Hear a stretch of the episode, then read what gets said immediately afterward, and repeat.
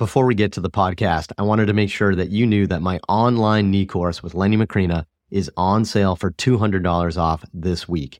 If you want to learn exactly how to evaluate and treat the knee, you're going to love our comprehensive course where we cover our clinical examination, exercise progressions, and specific information on ACL, meniscus, patellofemoral, articular cartilage, osteoarthritis, and so much more. Plus, you can earn a ton of CEU credit. The course is on sale this week for $200 off Head to mikereinold.com slash knee for more information and to sign up today. On this episode of the Ask Mike Reinold Show, we talk about set rep schemes in the rehab setting. We talk about the SI joint and we talk about becoming a specialist. The Ask Mike Reinold Show. Helping people feel better, move better,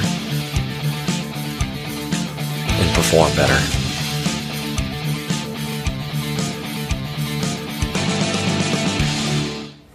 Welcome back, everybody, to the latest episode of the Ask Mike Reinold Show. I'm up here at Champion PT and Performance in Boston. I'm up here with Lenny Macrina, Dave Tilley, Dan Pope, Mike Scaduto, all the therapists here at Champion PT and Performance. We're here answering your questions, bunch of great questions. I feel like the last like big slew, the last month or two, there's been some really good question. So you guys are good. Lots of repeat ones from some frequent uh, listeners or watchers or whatever you, you do with this.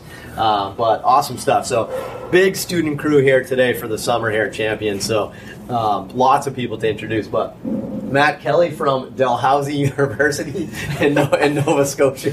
Sorry. uh, what's your name? Uh, Travis. Travis Stepp from the University of Kentucky and Lexi Malone from Simmons college in uh, in Boston, so it's very good. I, college universities get me every episode. They're changing. Uh, so we need to just I, right. They change, Bentley right? used to be Bentley College. I know. We're gonna, I'm going to put something up right there. That lists everybody there. Anyway, awesome question. Who's starting it up? Travis? Yep. Cal from San Diego. Cal? Kyle. Oh, Kyle. Kyle. Sorry, Kyle. sorry. Kyle from Kyle. San Diego. Kyle. Mm. Dear Mike, I am currently at DPT school. I have a stronger background in strength conditioning. It is my understanding that a very rough way to break down repetition ranges and associated intensities is to say low reps for strength and power, mid reps for hypertrophy, and high reps for endurance. When rehabbing an athlete, when do you start to break down your program into these repetition schemes? I like that. Great question, actually. So, set rep schemes and what that means in terms of like different qualities of what you're producing. Uh, Mike, why don't you start? So, Mike, Mike's obviously recent grad PT, but strength and conditioning background as well. Um, what- so, I know you get those concepts. What, do they teach in school about that? That's what I'm kind of curious from your perspective. Uh, not a whole lot. We learned basically, you know, what Kyle said in the question: uh, lower reps for power and strength building, and then higher reps for endurance. Um, I, took a sports conditioning class, which basically just goes through the um, CSCS textbook, and Oh, wow. there wasn't a whole lot more than than that in there. Than the I don't think so. I think it's not covered um, very well, and most of the stuff I learned, I learned from the strength coaches here and talking with you guys. I think. Yeah, so it's, yeah, it's definitely more of a strength conditioning thing, but that, that's so maybe there's a big hole right there. Yeah. And we talk about that a lot in some of our stuff, but it's like you know the you know how do how do you do that in the rehab world? What do you think, Dan? Well, I think um, I would say you want to get back to that as soon as possible because I think we do periodization programming of all of our rehab too. So it's not just getting back to strength and conditioning. Our rehab is periodized. We program all that stuff. I just think the issue now is someone has pain. So for the athlete that's trying to get back to a sport, I want to try to get them to do as much as they can to maintain every attribute they do have for their sport while they actually have the injury with modifications so their pain levels are going down, down, down. And as soon as you can get to the point where you start ramping back up again, I would start, right? Um, so a lot of times we have these very specific guidelines on when you can start to introduce certain movements. Honestly, I tell people we want to get you back as soon as you can. Let's go into this session um, thinking to be cautious, but don't stop at a certain point just because. Uh, we want to make sure that we're progressing as fast as we can back to um, the person's ability based on the assessment and the actual injury they do have. Yeah, So, makes sense. Dave, what what kind of set rep schemes do you use in rehab? I know we all use it in strength, but what do you use in rehab? Yeah, I would say. I mean, I agree with Dan. I think there's there's two layers you have to consider when like your reps are set. So one is the time of the rehab, like Dan said on periodization. Like obviously you're gonna like strength based and move your weight, but also is the time of the athletes in season. I think you have to really consider their sport, their competitive periodized season. If if someone comes to me and they're in the middle of their season, getting ready for the biggest meet of the competition season, I'm not gonna like take a big month block and try to build strength. I just got to kind of get them wherever. So so what does that mean for sets reps? So I think that like a lower amount of volume in somebody at a, at a maintaining a level of intensity and not kind of spiking too high or too low would be three to I don't know three to four sets of eight to twelve for strength. And like if you're someone's more power athlete, I might go under like three sets with a longer rest interval of like you know ten to twenty second bursts. If someone's a longer season athlete like soccer, it might be time domain. It might not be sets reps at all. It might be under a time window of like a one to one ratio for aerobic capacity. It might be like a one to four for higher alactic bouts. It really it's it's what they want to do. If they're an Olympic lifter, it's completely different than someone's a soccer athlete. So, know? so good point. I, so I, I think you know, ta- taking a big step back with the question, I think, to say like I, I started this like a couple of years ago. I kind of started spewing this on. Is that a word? Spew? Spew. Spew. Spew. Yeah. I kind of said it a little weird. grotesque Spew. word, yeah. Started spewing this on uh, on social media a little bit, just like the whole like there's more than three sets of ten for physical therapists because we see people that literally are just doing three sets of ten for six months after like ACL reconstruction when they come to work with us in the gym, and, and we're you know we're we're blown away by that. I, I think the concept of two to three sets of ten in rehab is so popular because the ten is like a nice generic set rep scheme that gets a lot of qualities. It gets strength, it gets it gets you know returning you know the muscle back with some hypertrophy, a little bit of endurance. I mean, it's a, it's kind of a good mid range, right? So it's popular for that. But remember, the difference, like Dan said, is that pain you can't load them maximally. Yeah, mm-hmm. so you doing sets of five in that environment, you're you're not loading them enough to get a benefit of five. So you need those more reps. And then you, you, you might not be able to do 15, 20 reps or something like that because you might start irritating some of the tissue again with like too much rep in there. So I think that's why PT's three sets of 10. But uh, we talked about a lot of different set rep schemes with these guys here and these, these concepts there. It's, there's a lot out there. It's about when to transition and, that comes with loading. So it's not, it's not, you can linear load for months and months and months and probably be super successful with three sets of 10. But I think the best approach, what we take at Champion with our guys, is that we add kind of a dual type periodization program where we'll do compound exercises that might be at one set rep scheme, but then we do other accessory exercises that might be at another one, mm-hmm. right? So you know we'll kind of put those those those two together. But at first we're three sets of ten because you kind of have to be to get a treatment stimulus. And you can mix So- them too. You can have someone power three by five and someone does a superset in between, which is more 12, 15 for smaller muscles. Yeah, mi- mix it. I think that's the way to go. I mean, with, with most everything. So, tons of periodization out there. I, I, I want you to explore that. We talk about that in some of our, our educational programs on the Champion website, where we where we talk about our systems, where it's about these advanced uh, set rep schemes. But you know that that concept's there, I guess. So uh, it's good that you're thinking that. But uh, you know, you know, just it, it's it's all about the load. I would say once the load can go higher, you can manipulate the set rep schemes. So nice. What do we got, Matt?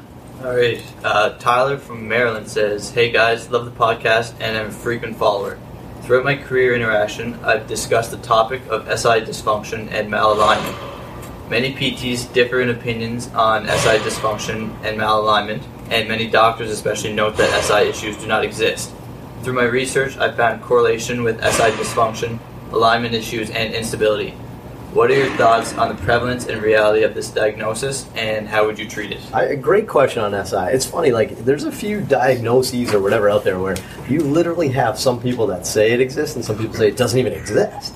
Like that's pretty crazy, like variety of opinions, right? Like to say like something doesn't even exist. No such thing as a cuff tear. You know, yeah, right. You know, it's like it's it's super interesting, and I, I see. I mean, uh, I mean, who knows? Maybe these things are just overdiagnosed at one point in time, so then people start saying we're overdiagnosing. But to say it never exists is such an aggressive stance.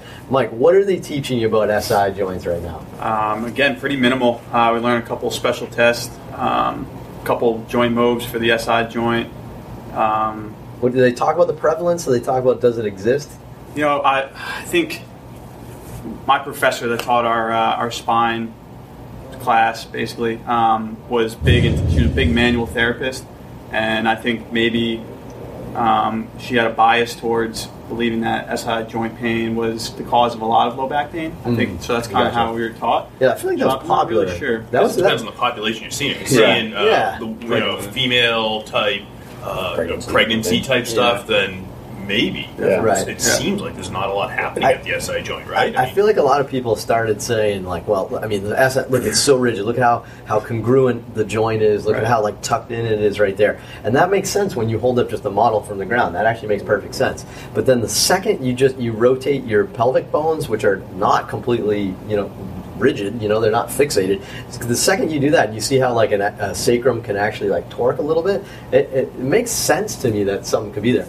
I'll say I've personally had SI pain. I really think I did. I didn't know what else it was, and it's very characteristic with how it feels and where it feels. Um, and I actually had an MRI, and I had a bunch of inflammation on my SI joint. I have no idea why, like you know, and, and just went away on its own. But so I think it exists. I just you know perhaps like everybody just likes to say that. But Dan, what do you think in your experience? Or I guess like SI stuff with the kind of the advent of pain science, the idea of what the SI does, how everyone has different positioning, the validity of testing these landmarks and trying to figure out their SI problem. Um, we've kind of thrown the baby out with the bathwater, at least a little bit. I think we've kind of decided, okay, SI joint is not important whatsoever. Probably is a bit important, you know. Whether or not getting a rotation back to alignment is that important, I'm not sure. I think the issue comes where people think about this alignment problem they have and follows them through the rest of their life. They always feel like they're out of alignment, you know. Right. So one of the things I try to do is just try to educate people. I'll treat an SI joint if I feel like it is something that's limiting someone. A lot of times they'll feel better afterwards. But just try to educate them and say it's okay if you're not in complete perfect alignment. If this, you know, it's not like it falls out and you're going to have pain for the rest of your life. Um, so it's, I think it exists. I'm not an expert on it, um, but the other part is that I feel like we can't just say it's not a problem right. whatsoever. And I don't think we'd ever treat just the SI joint. You're going Right. to treat the pelvis. You're going to treat the, the hips. You're going to treat the lumbar spine and thoracic spine. You know, so I don't know. I'll just throw in that I, I did spend a lot of time going through like very specific, like right on left, left on right torsions, inlet, outlet. I thought that was a big part of my teaching when I was younger, and I just don't trust my hands to assess it. To be honest, like I think the research is pretty well provided. Like it's really hard to detect those things. So if it is changing, but my personal thoughts is that the SI is a huge amount of force transmission, and there's massive ligaments and soft tissue, and a lot of force that goes through your glute to your low back. And I see a lot of people who have SI pain like in that area, but I think it's much more soft tissue, like you know, huge muscles attached from your paraspinals, your QL dips down there, your higher glute. Like there's a lot of stuff going on. So I think SI area, yes, but like torsions and malalignments, I don't know if I. But I, I say I treat a lot of soft tissue there. I've, I've seen someone who uh, subluxed their SI joint on a sled. They went up on a sled and landed, and like actually dislocated their SI joint, and they were in a wheelchair. So Get an X-ray of that? uh, no, Kind of want an X-ray of that. it, was, it was crazy. That'd be crazy. That's yeah. all. She was she was sitting in two person sled, and the person landed on top of her. Like But I think that it shows you that's what it takes. You need high force, high Yeah. energy force to do something Yeah. substantial to the S- SI joint. That still seems goofy. and so I take, one in a million. and I take a similar approach as Dave. If, if there is, you know, the, the, I think the pain source is probably going to be more soft tissue related, and uh, just kind of dive into that and just reassure them, like Dan said, and just load them. You know, to me, it's just getting them comfortable and loading them. Yeah, I mean, our treatment system and philosophy here is that we always we always care about your symptoms and that, but like we're looking at you more holistically and how well you move and, and just the rest of your body. So, I mean, I, I I think it's silly to say you can't get symptoms from your SI joint. I think that's crazy. Right. But I think Dan's right. I mean, I also don't think people's SI joints are going out. you know, like that's kind of challenging, you know, to do. We got one more. Lex, what do we got? Jordana from Tel Aviv. Greetings. I'm wondering, what are the thoughts on specialists versus generalists? I work in a school facility with students, general students, student athletes, and teachers. Obviously, their needs are quite different. Should I focus my energy on being an expert with athletes and give a cookie cutter workout to the rest? Gracias. Uh, Gras, uh, Gracias. De nada. Um, so the the part of that question that got me is should I focus on Yeah. uh, focus on the athletes and do cookie cutter for everybody? like, Throw a wrench in the gears. I, I, I, I hate to be working out there. Uh, um, I, I, I'm a fan of specialization, and I think we're actually building a bit of that model here at Champion, where we want specialization. Um, physical therapy is a really big, and, and strength and conditioning and personal training. That's a big field, right? It's really hard to be good at everything. Um, I think you should be adequate. I think you know, especially that model. It's pretty pretty easy to say you can write a good program for a general pop client you know but but I, I see how you want to specialize in athletes. So I, I would just say i'm very pro specialization. I want to be really really good at one thing instead of vanilla at everything Yeah, I think that there's two layers to it. I think that you can focus on a certain area, like you with baseball, you with gymnastics. But I think that the best mentors, like I think you guys included, have an open mind about learning kind of all fields within that. You know what I mean? Like it's not like you're only working with baseball players and listen to one or two people. I think some of the most innovative people grab information from the like the next ring of fields around them and put it into their sport. Into like I did that with gymnastics in the shoulder with you guys. Like I got a lot of information from baseball and I just kind of translated it to CrossFit gymnastics or whatever. And I know people have done that for other running sports, taking it from the running research and put it into soccer. So I think you can specialize, but I think if you keep too narrow of a mind on just your sport, you you get blinders on and you lose a lot. So just a little devil's advocate. Uh, Mike, you're generalized, right? You just graduated with a PT degree, and that's the, designed to make you generalized.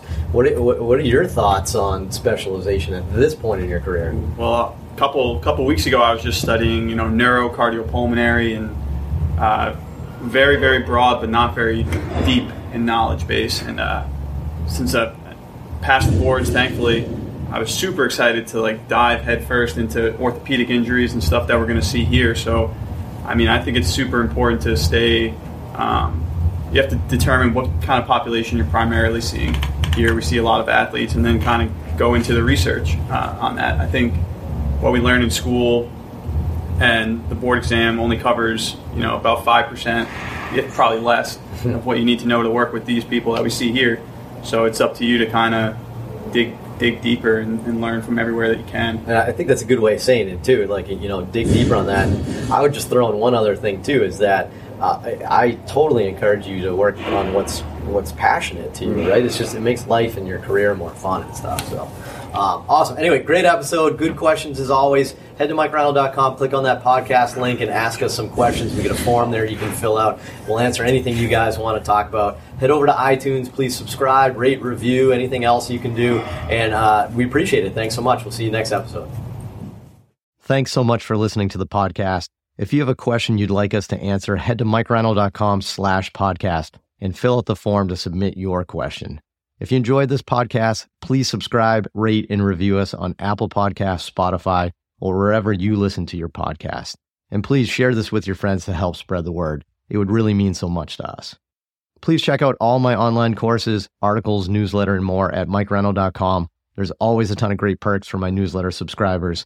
And be sure to check for my other podcast, the Sports Physical Therapy Podcast, where I go deep into topics and interview leaders within our field. See you on the next episode.